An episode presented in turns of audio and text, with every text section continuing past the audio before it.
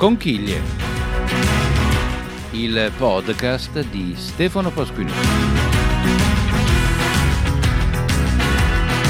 Voci, storie e persone.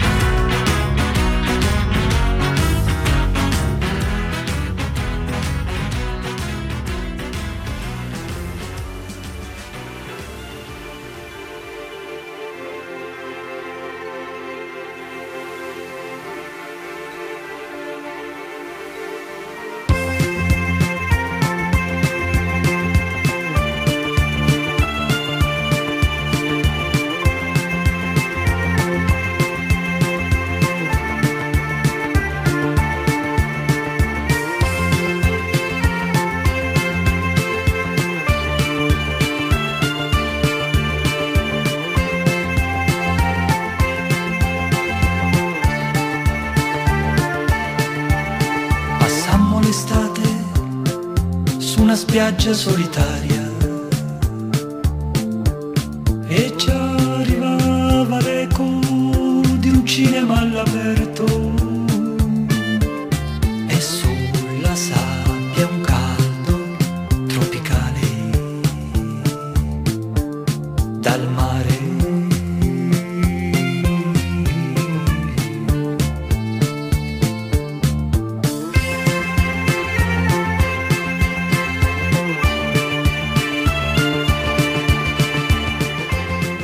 settembre di questo 2021 eh, si celebra una ricorrenza per quanto riguarda l'aspetto musicale e culturale italiano molto importante.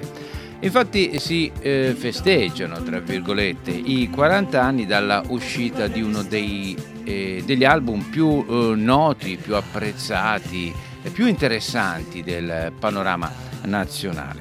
È la voce del padrone di Franco Battiato fu il primo in Italia a superare il milione di copie vendute. Una mm, età, quella dei 40 anni di questo lavoro, di questo progetto musicale eh, che sembra non passare mai. Un album infatti eh, che non ha perso, nonostante tutti questi anni eh, passati, la, la, sua forza, anzi eh, se vogliamo l'ha, l'ha anche aumentata un apprezzamento unanime di diverse eh, generazioni, una modernità che eh, davvero lascia, lascia così sorpresi e meravigliati. Soltanto sette canzoni, meno di 40 minuti mh, di ascolto. Detto tutto questo, eh, mi è venuta un'idea. Eh, perché non ripercorrere eh, i brani di questo oh, album e mh, mm, eh, utilizzare la voce delle conchiglie delle persone, di coloro cioè che a, hanno un qualche rapporto con questo uh, 33 giri, con questo lavoro. Ebbene, mh, mm, eh, in eh, questo caso hanno risposto al mio appello e eh, li ringrazio pubblicamente, tre personaggi che mh, hanno cose interessanti da dire e da condividere. Sono Tiziana Baldassarri, Andrea Nardi e eh, Stefano D'Allemano. Con loro mh, abbiamo cercato di entrare nel, eh, negli arcani segreti eh, di questa eh, proposta di Franco Battiato. Naturalmente facendo anche un salto indietro nel tempo, eh, cercando di capire cosa accadeva a inizio anni 80, quali erano le caratteristiche che eh, coinvolgevano eh, i giovani e i meno, meno giovani. Quali sono oggi eh, invece eh, gli ambiti in cui si può e si ascolta eh, la musica di Battiato e in particolar modo eh, questi eh, brani tratti dalla voce del padrone. Ascoltiamo qual è il risultato. Alziamo il volume dei ricordi e delle immagini. È stato un LP che ho amato ed amo tantissimo e tuttora ho ben presente ogni singolo brano che lo compone, anche perché ogni singolo brano di questo album ha una sua particolarità, una sua originalità e un suo elemento di rottura rispetto a quelli che erano i canoni dell'epoca. Quando uscì eh, La voce del padrone, eh, ricordo ancora come stupì veramente tanto eh, la raffinatezza unita alla semplicità dei testi che erano di immediata eh, ascolto, però poi in realtà nascondevano al proprio interno una serie di concatenazioni, di legami, di giochi di parole, di citazioni dotte che solo dopo molte, molti ascolti dei pezzi si potevano cogliere. È veramente difficile dare una definizione unitaria no? Della, dell'album, però ancora oggi ci ritroviamo, penso in molti, a canticchiare il centro di gravità permanente, Cuculu Cucù Paloma, bandiera bianca o anche il sentimento nuovo che ci tiene alta la vita. Credo che veramente conobbi con quell'LP battiato, scoprì di chi si trattava e ancora oggi lo amo per tutta la sua produzione.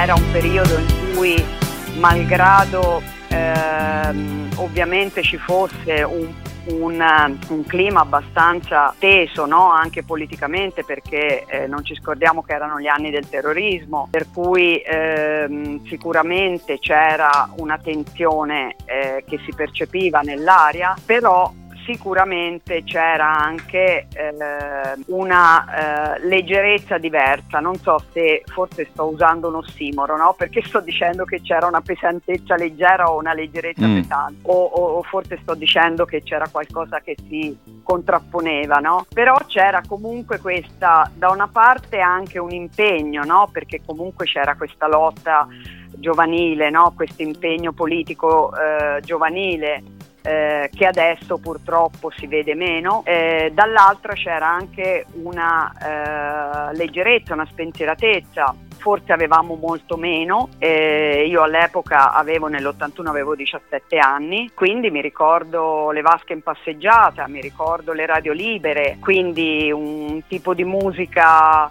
leggera, anzi leggerissima, come direbbero quelli che hanno partecipato a Sanremo, esatto.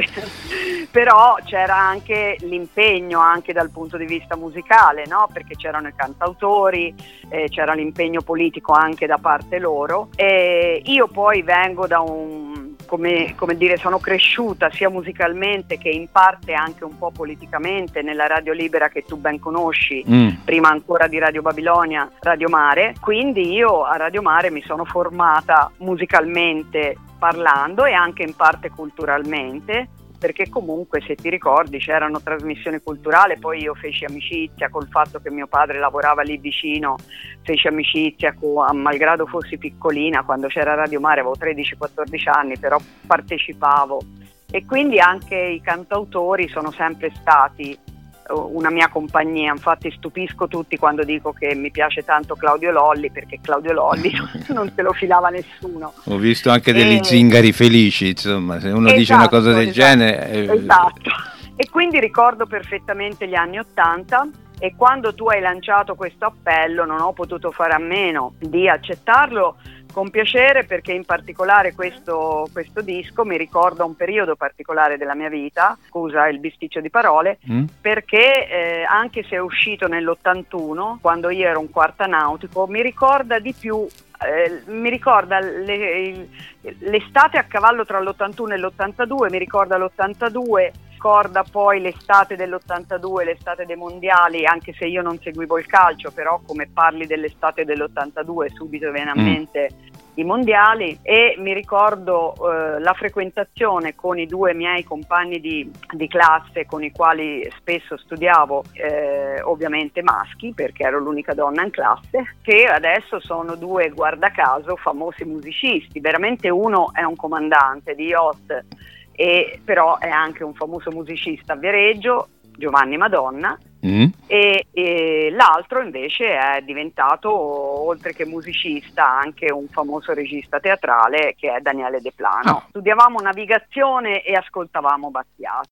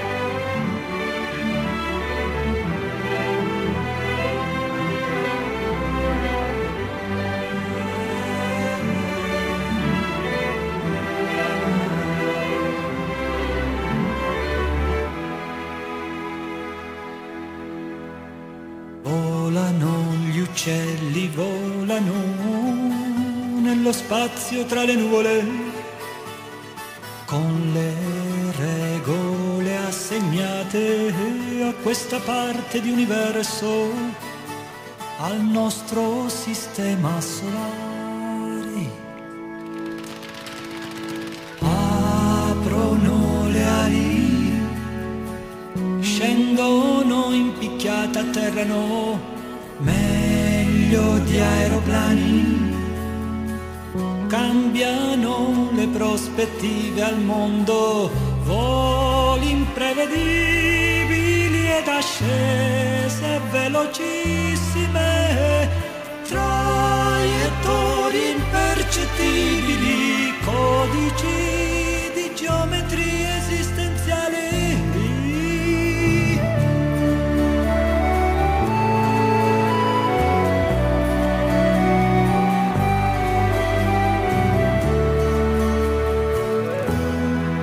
È un album che mi ha accompagnato per, da quando la prima volta che l'ho sentito per, per tutta la mia vita. Forse, forse, i ricordi più nitidi ce li ho su due canzoni, Summer on a Solitary Beach e Gli uccelli li associo al mare. Ovviamente il primo Mm. viene da sé alle spiagge della Darsena infinite e quel caldo tropicale dal mare e Summer on a Solitary Beach eh, al mare, sicuramente alla spiaggia. Gli uccelli invece lo lo associo al, al volo dei gabbiani. È uno dei primi libri seri che, le ho, che ho letto, che mi hanno fatto leggere alle medie, quindi prob- probabilmente proprio in quel periodo lì in cui è uscito l'album, era Il gabbiano Jonathan Livingston di Bach Mm? e lo associo al volo dei gabbiani, quindi anche lì qualcosa di legato al mare. Sono quelle le due canzoni che come sensazioni mi danno di più. Avevo la cassetta e poi dopo negli anni ho preso il, quando sono usciti i CD, ne ho prese forse anche un paio perché magari uno durante i miei traslochi l'ho perso e, e- e quindi lo- però ce l'ho, ecco, ci mancherebbe altro, è l'album forse italiano che ho sentito di più in vita mia. E come mai secondo te? Come mai? È una bella domanda. Se- ehm, da piccolo mi chiedevo, mm, guardavo come tutti i sorrisi e canzoni, no? la classifica, e Mm. vedevo questo, la voce del padrone che non scendeva mai dal primo posto. Credo che abbia superato l'anno in testa alla classifica. Oltre una bella 70 domanda. settimane sono state, Ecco, sì. quindi un anno, un anno e mezzo Sì. quasi, ecco, mi hai risolto Mm. una- un dubbio. Ecco, ehm, è un album che eh, ha la grandezza eh, dell'artista perché veicolando contenuti anche difficili a volte era goduto da tutti, non importava un essere cogliere tutte le citazioni eh, contenute nelle canzoni, ma io stesso, cioè all'inizio da bambino, sì, di Madonna, with a little help from my friend, lì. E poi dopo, per avere più carisma e sintomatico mistero, si, si inizia già a usare delle parole difficili. Poi dopo si arriva ai minima moralia di Engels e poi in fondo a- alla mm, filosofia esoterica di Gurge, ma lì ci si arriva dopo un po', eh, che poi comunque è quello probabilmente il vero centro dell'album, ecco.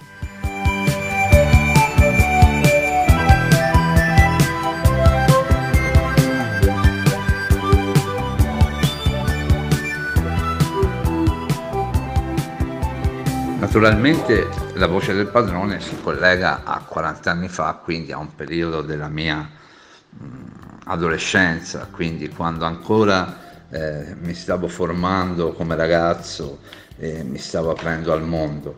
Pertanto cercavo di cogliere con la massima intensità tutto- tutti gli stimoli esterni e tutto quello che il mondo esterno mi offriva, anche a livello musicale. In un'epoca in cui naturalmente come giovane eh, si pensava soprattutto alla musica da discoteca, alla musica ritmata, eh, invece questo album veramente mi colpì per la sua melodia, per la sua mu- musicalità, per i, i giochi di parole, appunto, che in un ragazzo giovane sicuramente attiravano l'orecchio e come tormentoni ti rimanevano nella testa.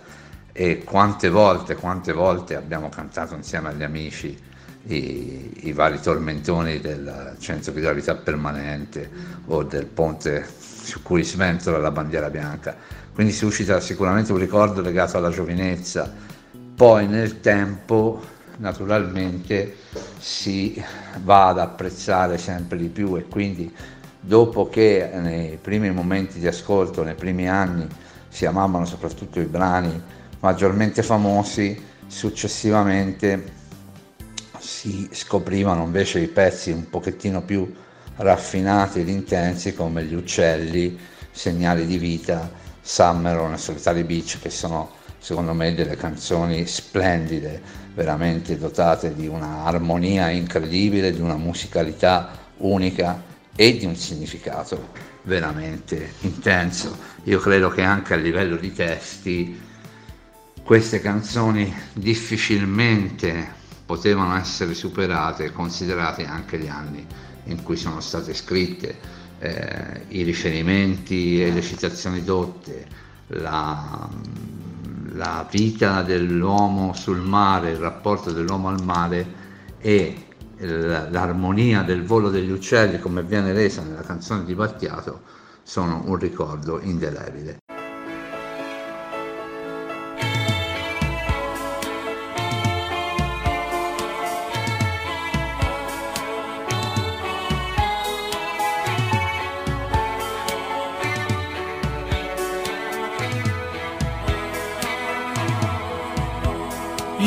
Tempo cambia molte cose nella vita, il senso, le amicizie, le opinioni, che voglia di cambiare che c'è in me.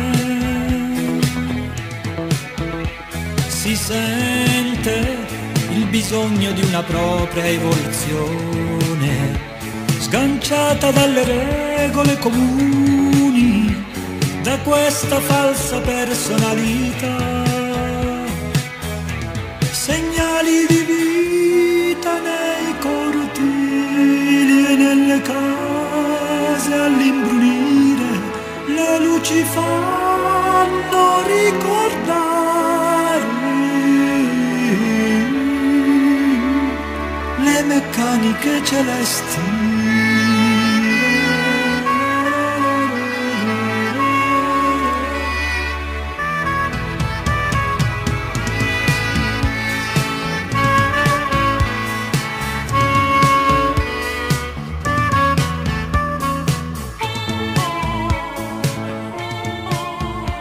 Di solito capita, no? penso che capiti a tutti, che uno ascolta eh, un, LP, un LP come si diceva una volta, un CD come si dice adesso, e magari qualche brano lo salta, no? Perché c'è quel brano che ti piace un po' meno. E invece io questo qui andavo in, fo- andavo in fondo e continuavo e, ri- e ricominciavo da capo perché mi piacevano tutti e sette faccio fatica a trovarne uno che mi piaccia un po' di più. Se proprio proprio proprio ne devo scegliere uno, forse scelgo Sammaron e Solitary Beach. Di come vola bassa la mia mente, è colpa dei pensieri associativi, se non riesco a stare adesso qui. Segnali di vita nei cortili e nelle case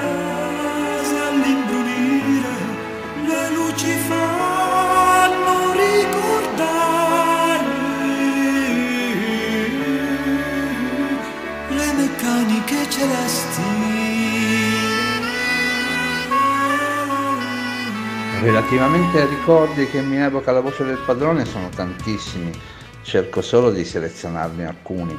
Eh, non si può non pensare a come colpivano alcuni passaggi di critica sociale feroce inseriti in una canzone cosiddetta di musica leggera. Ecco qual era ancora la forza prorompente di Franco Battiato eh, e della voce del padrone. Quando in bandiera bianca si parla dell'epoca di pazzi in cui mancavano gli idioti degli errori, oppure i programmi demenziali con tribuni elettorali, i pronipoti di Sua Maestà il Denaro, e ancora la citazione poi di eh, tantissimi altri eh, luoghi comuni della società che venivano derisi e sbeffeggiati, accompagnati poi contemporaneamente da riferimento a, a grandissimi autori della musica come i Doors, Bob Dylan, quando si parla di Mister Tamburino non ha voglia di scherzare. Ecco, ascoltare Bandiera Bianca 5, 10, 15, 20 volte è come scoprire sempre qualche piccola perla al suo interno. E neanche il centro di gravità permanente, che può sembrare una canzone eh, leggerina, scherzosa, in realtà è una grandissima metafora della solitudine, dell'irrequietezza, dello smarrimento, perché cercare un centro di gravità permanente è tutto quello che noi vorremmo al giorno d'oggi, ma è di una difficoltà estrema. Ecco perché lui canta dicendo che lo cerca in continuazione con grandi difficoltà. Si potrebbero dire tantissime cose, naturalmente su tutte le canzoni, ripeto, che ancora oggi sono tra le più amate, penso, della musica italiana.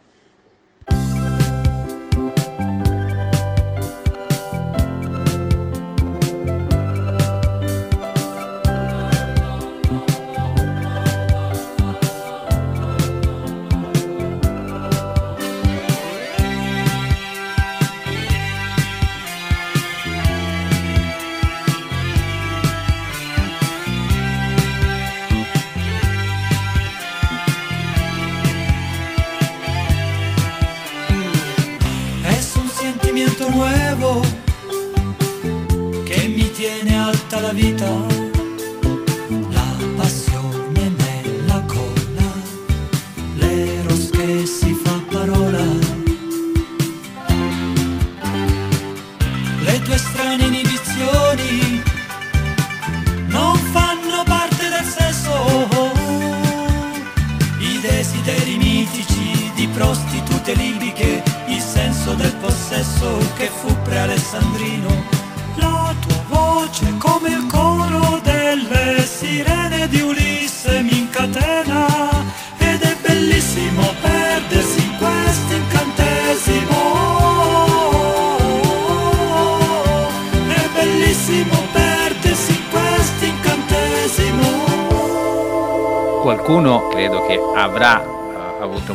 ipotizzare ascoltandoti che in qualche modo il tuo sapere è collegato forse anche alla tua professione, insomma sei una persona che insegna nella scuola. Eh, in questo collegamento mi permette di farti due domande. Certo. La prima, in, in, questi, in, questo senso, in un certo senso eh, ne hai parlato adesso, eh, la cosa importante oltretutto a 40 anni di distanza, è che il successo, il successo anche commerciale, clamoroso, è destinato a un lavoro musicale che abbina l'impegno, la qualità anche dei testi, la difficoltà dei testi a una uh, raffinata qualità musicale. Per cui insomma è, è una ricetta che spesso uh, la, la, abbandoniamo, ma mh, mm, vorrei paragonarla ad esempio agli spettacoli di Roberto Bolle in televisione. Grandissima qualità, ma anche grandi contenuti che ottengono, e non è un caso, grandi risultati. Allora non è vero che siamo uh, tutti così mm, pecore o abbiamo l'anello al naso, ma forse c'è un problema de, dell'informazione della televisione e in questo caso non so, c'è anche un problema della scuola? Eh, sai, eh, in realtà è un discorso di fruizione. No, hai ragione te, non siamo pecore, per me non siamo tutti, probabilmente la maggioranza, per fortuna, eh, di chi eh, fruisce della musica, della letteratura, dell'arte non, non, è fatta da pecore. La grandezza di un artista però sta nella sua capacità di essere eh, di parlare a più livelli e Battiato con questo album l'ha fatto. Io, mh, mm, Roberto Bollio, so, certo, so chi è, ma non mi intendo di balletto, mi mm. intendo un po' più di letteratura. Ti farei un paragone che sembra molto strano, mm. ma eh, te lo faccio lo stesso con Italo Calvino. Perché? Perché se tu leggi certi racconti o certi romanzi di Italo Calvino li puoi leggere anche a, un'età giovane, anche alle elementari volendo, no? Faccio mm. presente Marco Valdo, no? tu lo leggi sono storielline no? che parlano di natura e ti arrivano anche se le leggi a 11-12 anni. Poi dopo però crescendo li puoi rileggere e ci trovi significati nuovi, fino ad arrivare a fare il critico letterario e trovare significati che magari è, di cui non ti eri accorto. Ecco, io eh, la voce del padrone lo vedo in questa chiave. Come ti dicevo prima, più livelli. Lo, pu- lo puoi ascoltare come a quei tempi si faceva sulla spiaggia per, per divertimento, per puro divertimento, ma poi se poi raffini la tua cultura ci trovi delle cose veramente inedite. Chissà se le ho trovate tutte, ecco, alla fine sono solo sette canzoni, penso di sapere tutte le canzoni a memoria, mm. ma chissà se, se, i collegamenti, probabilmente no, eh, li ho trovati tutti.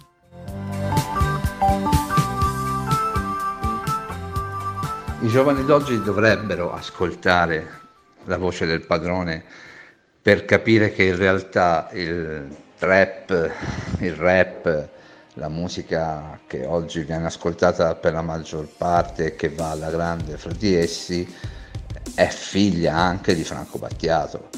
E se penso per esempio a un cantante eh, molto noto tra i giovani e molto di lettura come Caparezza che utilizza grandissimi giochi di parole con citazioni veramente che si susseguono l'una all'altra, esso trova eh, il suo diciamo antisignano in Battiato che utilizzava questo meccanismo con grande maestria. Cuculucucù Paloma, che è una canzone apparentemente nonsense, è un intreccio appunto di citazioni che si susseguono l'una all'altra con un legame eh, veramente molto intelligente. Possiamo dire che la voce del padrone è un misto di pop, di poesia, di armonie e di sperimentazione al tempo stesso. C'è dentro c'è la metafisica, c'è dentro l'interiorità, c'è dentro il ballo, c'è dentro il divertimento, se si pensa anche ai video molto divertenti che accompagnavano le canzoni di Battiato, è un album ricchissimo e pieno di sfumature.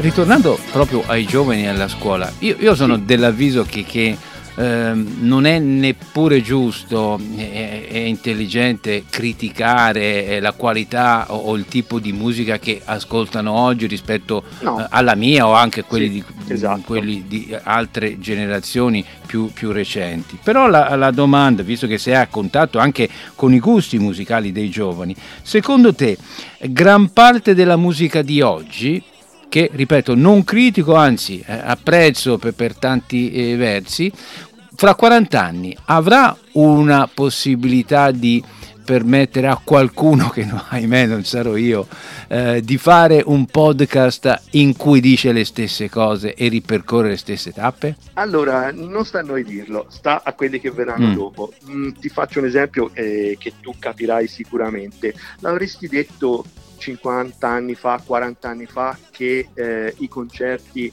di Roger Waters o di Paul McCartney avrebbero fatto 100.000 persone mm. più di qualsiasi altro concerto, avresti detto no, ma cavolo, quelli sono nel 2019, nel 2018 sono, saranno vecchi di 75-80 anni. Chi può inter- ascoltare mm. la musica dei Pink Floyd fra 50 anni, chissà cosa verrà fuori. Ecco, ci siamo trovati invece di fronte a questo straordinario fenomeno per cui la musica di quei tempi eh, ancora, per usare un termine giovanile, spacca. Eh, non sta a noi dire eh, se la musica di ora mm, che ascoltano i ragazzi Sì, ora certo. tra 40 anni sarà, sarà ancora ascoltata. Può darsi, magari, magari non, sai, sono fenomeni ciclici, magari qualcuno la riscopre, la riascolta. A un certo periodo eh, Battiato no, è sempre stato attualissimo, però per esempio Battisti eh, ha subito no, un Vero, calo, sì, poi sì, dopo è stato riscoperto e così tanti altri. Quindi ai posteri la tua sentenza, tanto per rimanere in tema letterario.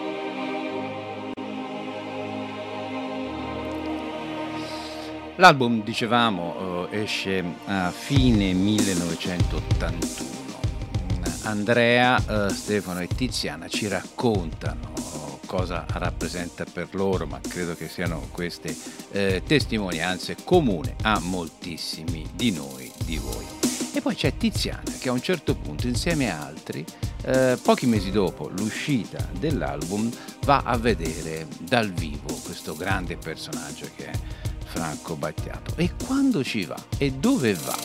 Beh, ci va l'11 luglio 1982 e va con altri amici, come eh, stiamo per sentire, a Bussola Domani, la grande Bussola Domani di Sergio Bernardini. È una giornata davvero particolare, non soltanto perché loro vanno a vedere eh, eh, il eh, grande cantautore che, che seguono e amano, ma perché in pratica tutto il mondo si ferma, e in particolar modo si ferma l'Italia, perché l'11 luglio 1982 l'Italia vince la Coppa del Mondo. Ci sono tante testimonianze su- sul web eh, di persone che hanno avuto oh, modo di assistere al concerto di Ba- Battiato proprio in quella sera come Tiziana.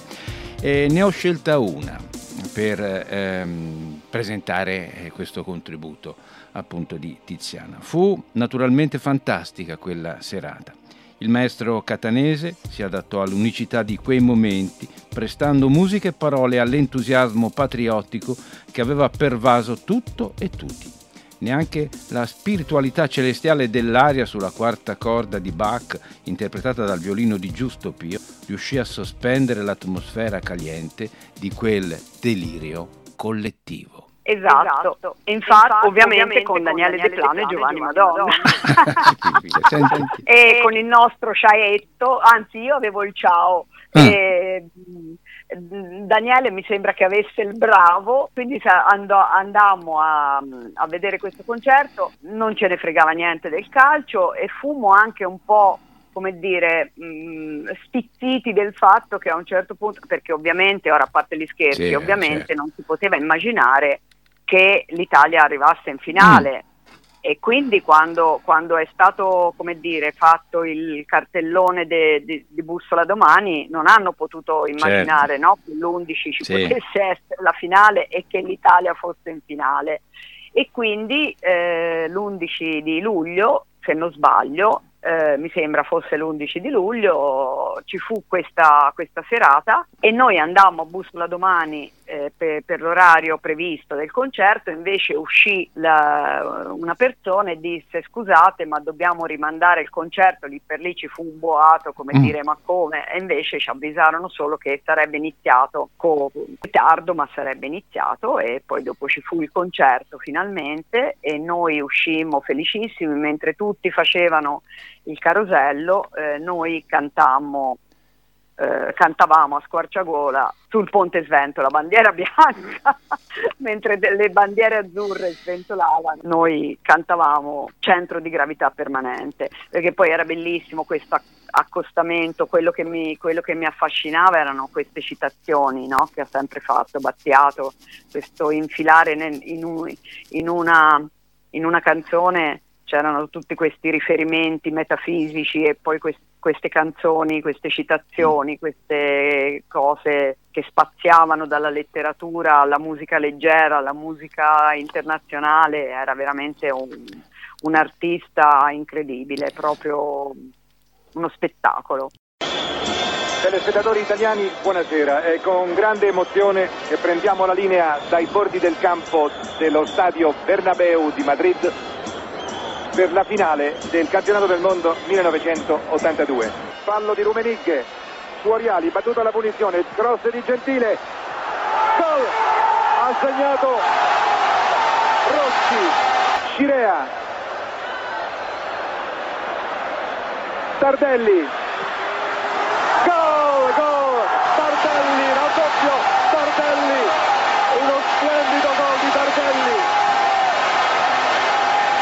Va in avanti Conti, traversone, Altobelli, e sono tre, e sono tre, Altobelli, terzo gol di Altobelli.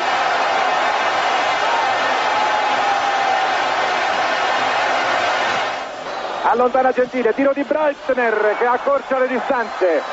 Breitner 3 a 1 è il 38 minuto. Ferma Scirea, Bergomi, Gentile è finito, campioni del mondo, campioni del mondo, campioni del mondo.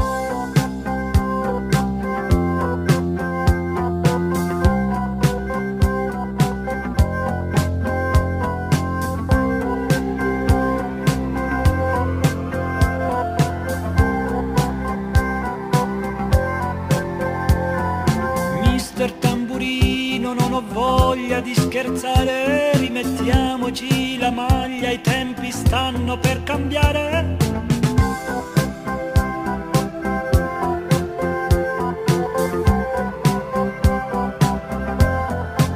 Siamo figli delle stelle, pronipoti di Sua Maestà il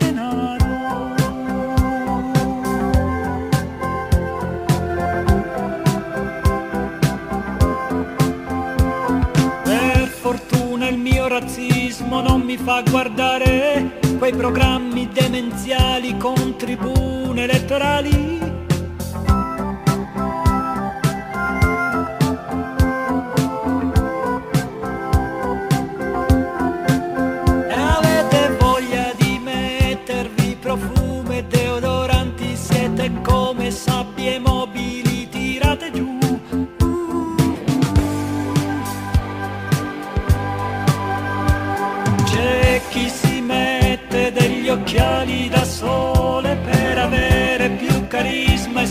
Sintomatico mistero.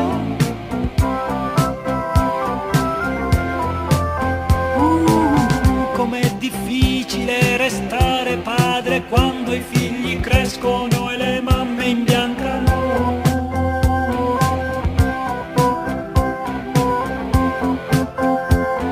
Quante squallide figure che attraversano il paese, come misera la vita negli abusi potere. Sul ponte svento la bandiera bianca, sul ponte svento la bandiera bianca. Sul ponte svento la bandiera bianca, sul ponte svento la bandiera bianca. E mi permetto di, di dire un'ultima cosa. Credo che il genio di Battiato eh, sia riconoscibile anche dalle, proprio dalle scelte eh, che fa, perché chi si sarebbe mai sognato di cantare fino ad allora un'ode all'amore fisico?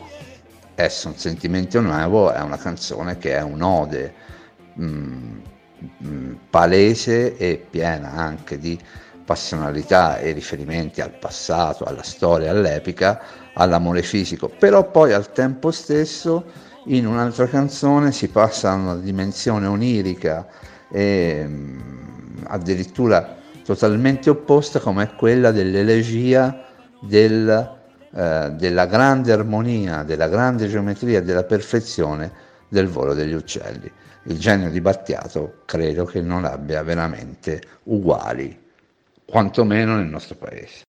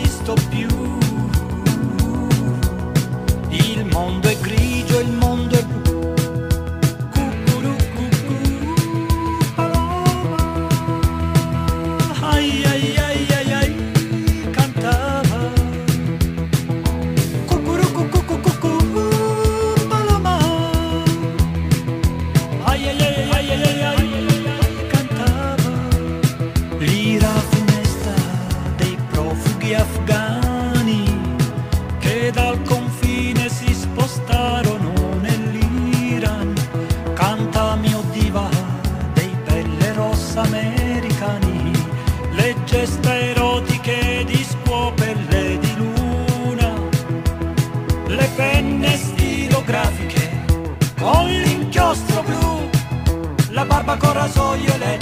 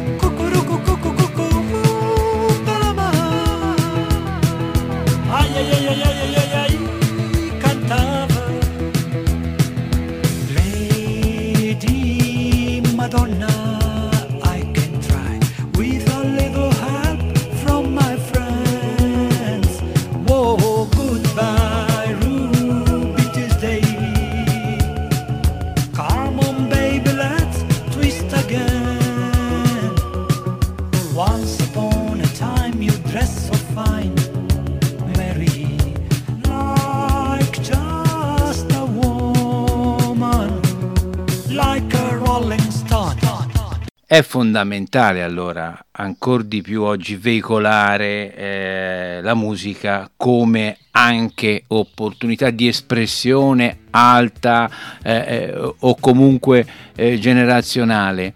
Nella scuola oggi perché la musica non si insegna, non si divulga, non si avvicinano i giovani alla bellezza della musica nel suo insieme ovviamente? Perché non te lo so dire, o meglio, posso solo ipotizzare. La, la scuola italiana è in una fase eh, ormai da tanto tempo di riduzione, senza però che sia arrivata a un nuovo punto di partenza o comunque a qualcosa di definitivo. Non so se è una cosa internazionale, probabilmente sì, ma in Italia è più forte. Stiamo abbandonando una cultura sulla quale ci siamo appoggiati per decenni per qualcosa di nuovo che non è ancora fatto. E eh, per chi arriva sul, eh, diciamo così, a indirizzare la scuola, eh, ci sono mh, dei punti fermi che sono modernizzare. Modernizzare eh, per qualcuno ha significato cancellare quello che c'era di vecchio. Ha fatto bene, ha fatto male, al solito non, mi, non, sen- Mm. non me la sento di dare No, no, certo. drastici. No, no. Forse però qualcosina, diciamo così, non si osa e osare a volte significa anche tornare a quello che c'era prima. Che ne so, in- reintrodurre il latino alle scuole medie, se, se uno lo dice, di ma via, fate l'informatica. Eh, Può darsi di sì, ma eh, io so- ho, delle- ho dei dubbi, insomma, che e lo stesso vale per la musica. Io mm, di musica mi intendo il giusto, però insomma l'educazione musicale è, è importante. I testi, i testi possono essere avvicinati tranquillamente, te lo dico da insegnante di, di italiano, possono essere Mm. eh, avvicinati tranquillamente all'opera letteraria.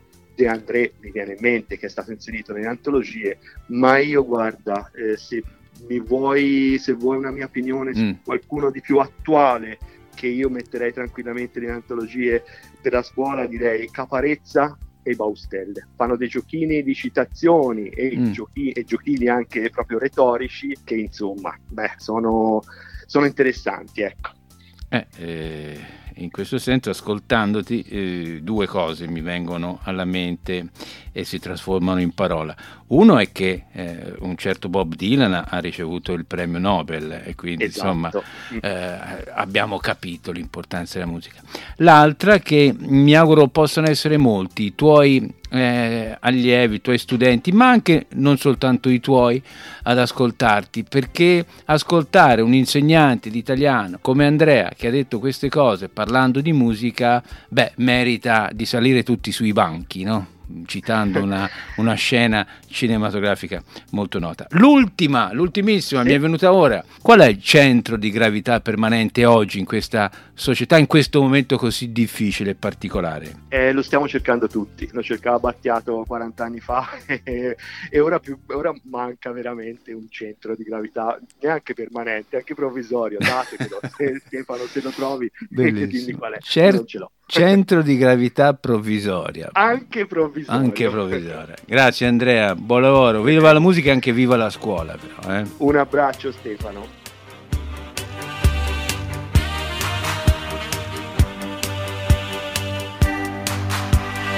Una vecchia bretone con un cappello, un ombrello di carta di riso e canna di bambù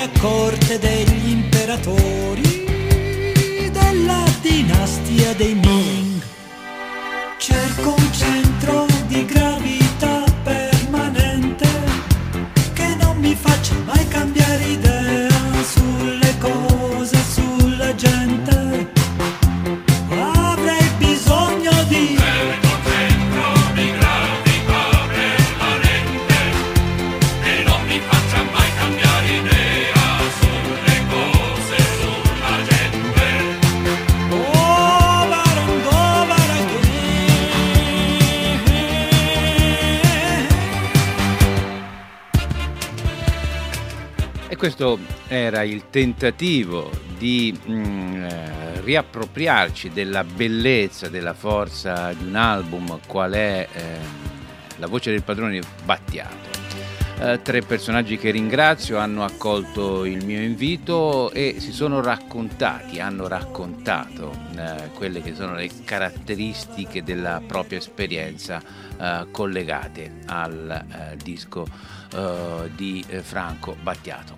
Volevo aggiungere mh, una, una cosa, una mia esperienza tra le tante, mh, perché anche Battiato, forse ne- lo abbiamo detto, così come altri artisti, ha avuto alti e bassi. Eh, 40 anni fa all'uscita di questo oh, grande lavoro, grandissimo successo, però in altri momenti il successo viene meno o diminuisce. Io ricordo che mh, all'epoca in cui lavoravo per la D'Alessandro e Galli organizzammo anche un concerto di Battiato proprio a Bussola Domani, eh, quella Bussola Domani che abbiamo ricordato con Tiziana. Eh, era il momento in cui Battiato oh, non, eh, non era eh, sul eh, cresta dell'onda, per cui successe che il pubblico oh, non era quello atteso, non era il pubblico delle grandissime occasioni. Bene, io ricorderò per sempre quando alla fine del concerto chiamò Mimo eh, chiamò quindi anche noi che avevamo la fortuna di collaborare con, con Mimo D'Alessandro eh, nel suo camerino, lo, oh, lo ricordo come se fosse adesso, seduto su una sedia, aveva i sandali senza i calzini e disse eh, più o meno così. Stasera eh, lo spettacolo non è andato bene. Eh, voi che eh, avete messo i soldi, eh, lavorate, non avete guadagnato, per cui credo sia giusto non prendere quello che dovevo prendere, ma prendere meno. Perché? Perché se non lavorate voi, non lavoriamo neppure noi. Ecco eh, qual era eh, Franco Battiato, qual è stato per me, tra le altre occasioni, Franco Battiato.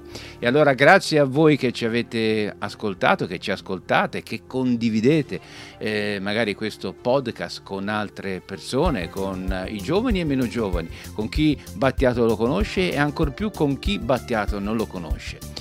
E un ringraziamento particolare per quello che hanno detto, per eh, la disponibilità che mi hanno riservato a, in ordine sparso, Stefano Dalle Mura, Andrea Nardi e Tiziana Baldassarre.